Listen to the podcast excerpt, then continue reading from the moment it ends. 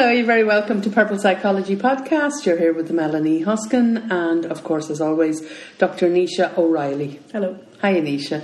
Today we're on um, podcast episode 80 and we're talking about the concept of retirement. And is that concept dead?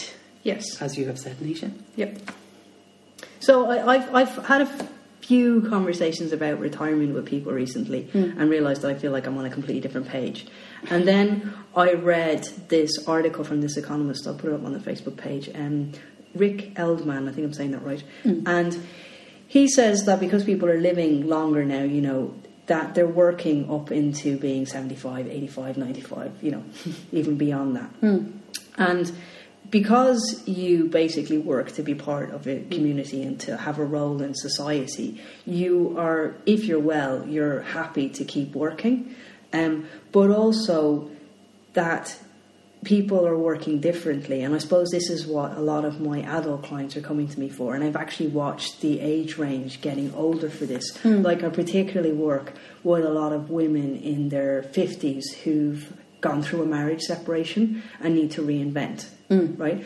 And there's this whole idea of people actually having a second career and actually doing what they're really passionate about and what's been inside them and their dreams and their aspirations that have been inside them but they've never had the confidence to do or they've quite often shelved to have a family or mm. they've put to one side for whatever reason and they've stayed in a sort of a mediocre job and not really done anything. But his point was that also that people would move to be happy to doing this and be happy to working because they'd be supplementing their income from the internet mm. Um, mm. and having a sort of a different role there and so they'd actually have the income to actually enjoy their lives and to live differently and I suppose there is like if I think about it there's a big aspect of a lot of people's work that you do create for them a lot of the systems and a lot of ideas that I have created people for people in the last mm. you know sort of five to seven years, and an awful lot of those would be internet based, and I hadn't really thought about that. Mm. But for me, like you know, like a lot of the people that I admire,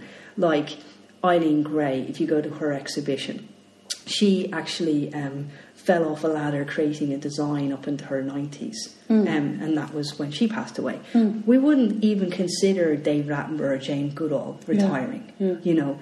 Um, David Attenborough was still recording in Antarctica in his 80s. Um, I think he was 90 recently. Um, Agatha Christie was out working an archaeological dig and writing up until she was 75. Mm. Um, and she actually stopped writing her autobiography 10 years before she died because she thought it was time to stop writing her autobiography. um, but she actually went on to live for another 10 years.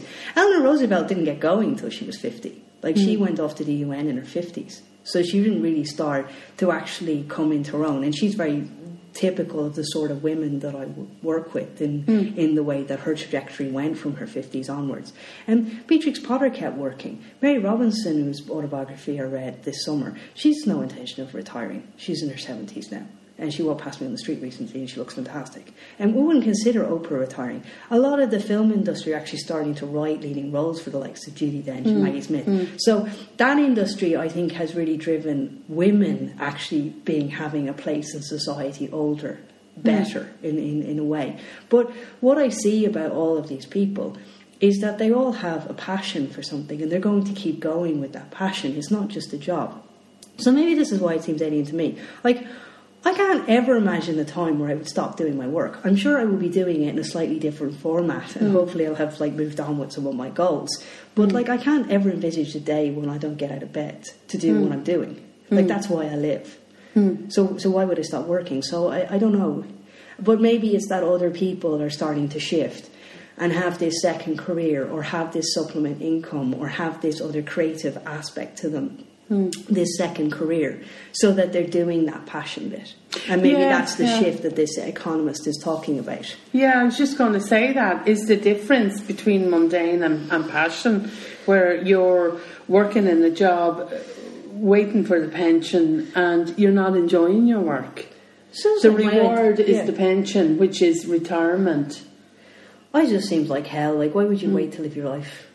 Mm. But an awful lot of women, say in their, I suppose their their forties, in their fifties, um, who have divorced and they find themselves in a, a, a financial kind of uh, situation where they have to find uh, be creative about how they're going to finance themselves uh, moving into old age, and that might, um, in turn, uh, put them on a, on a path to something that they are interested in and like doing, which Yeah. creates passion. Yeah, and, and we are going to record an episode at some point on sort of gender roles and the sort of pay gap and that side of mm. things and, and children and gender roles. But like there was, there, there's certainly, and it still hasn't diminished. Like an awful lot of women, very very high percentages, like sort of 70, 80 percent of women used to die in poverty because they um, they didn't have the same income as men, and they didn't have the same sort of plans um, for saving money and having it for the future. So and, and actually having having feeling like they had a place in society to be in the workplace older. So like there's been a big change. Like a lot of the big um, retail franchises now are starting to employ older women as well.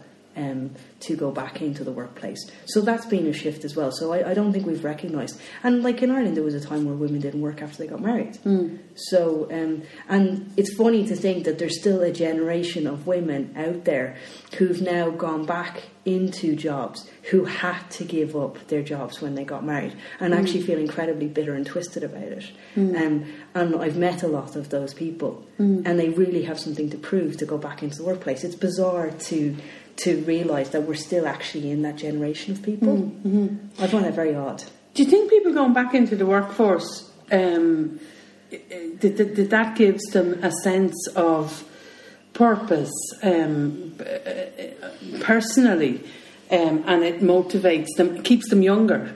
Yeah, I think I, I think it has a huge, um, a huge positive impacts. Like I think it's one of the things that people really need to do, especially when they've gone through something really mm. life changing. Whether mm. they've lost somebody through mm. bereavement or they've gone through a marriage separation or, or whatever it is. Mm-hmm. But I do find that there is a bracket of women still out there who still have a bit of a chip on their shoulder with the whole thing and they have an awful lot to prove to go back into the mm-hmm. workplace. Mm-hmm. Like they're not just in there to to, sort of enjoy it they're in there to make a point um, and, and yeah it, it's it's a funny it's a funny one and a funny kind of conversation to have with people but at least people are, are not really doing that anymore well I not in this suppose, culture perhaps a lot of people, a lot of women feel kind of hard done by in that they've spent their lives in marriages and the marriages have broke down. The husband still has the pension and they have nothing.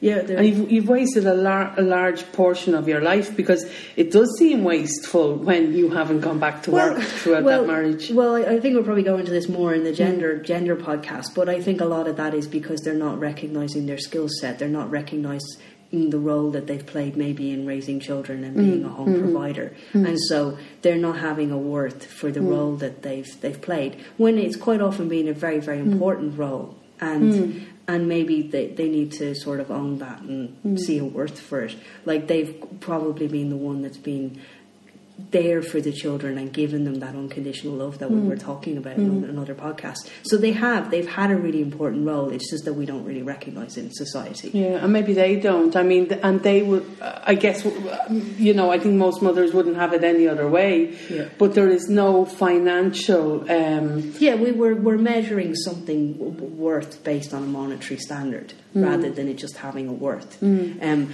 and this this article from this economist is also saying about people, you know, maybe having a role in, in the community, which is not necessarily an economic role. Like it's not something that's providing money for them, hmm. but it's still a very important part of who people are, hmm. and actually making time for that and finding time for it. Hmm. So it's like I, I know that people are a lot happier when they feel like they have a role. So even if you do feel like you have a job, that's not necessarily the most perfect job, mm. but it's providing what you need to provide in your life. It's then about creating the other avenues there in your life to provide the other things that you want. Mm, mm. Um, and, and it's interesting. The only difference between this is that that second career is something that is actually providing money for you as well as enjoyment and as well as passion. It's it's it's not just something that you enjoy. yeah, but it maybe it's something that you, you've uh, been able to choose. That it's been uh, in, in terms of your um, interests. Yeah, but I do think it's time that people start living for retirement.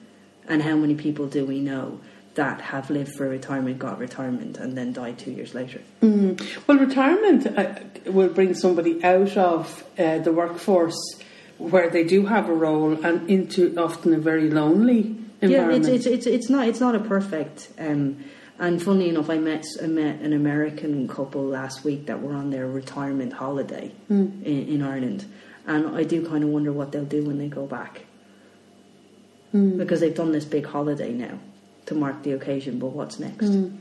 Golf, bridge, shopping, spending the money. And if you have big pensions, like recently, uh, one, one, one still the- sounds like my idea of hell. Well, I mean, recently, I mean, you know, someone got a was it a three hundred thousand package of a pension? Like, it wouldn't be bad, like selling off into that now. You'd have no financial worries. You'd find stuff to do. You could travel, This still sounds like my idea of hell. Like, what's your purpose? To travel, to enjoy yourself, to spend all your money. That's not a purpose. That's totally cool. Like, that's totally enjoyable. It might be enjoyable, but it's not a purpose. But it's great. That's so boring. You have to have a passion. If you don't have a passion, you might as well go off and spend your money and have fun. I bet you'd be still. I could get very passionate about fun actually. Stuff. what about Getting just good having a bit of life balance? Getting good at horse riding, Yeah. all that stuff. Didn't- Traveling the world. I still- Nisha, you know no, you're starting to change. You're No, I'm not. change I, your I'm, I'm just. I'm still trying to think like what, what you do every day. What Sleep what, late. what impact you'd have, like what legacy you'd leave behind. Leave them a letter. Don't send one of them unsent letters, perhaps. okay, any more not- on that, Nisha? No, I just don't think we're going to agree. okay, well, thanks very much for joining us. If you have managed to, to stand the test of time throughout this this podcast, um, talk to you next retired. yes. thanks a million. Talk to you again. Bye.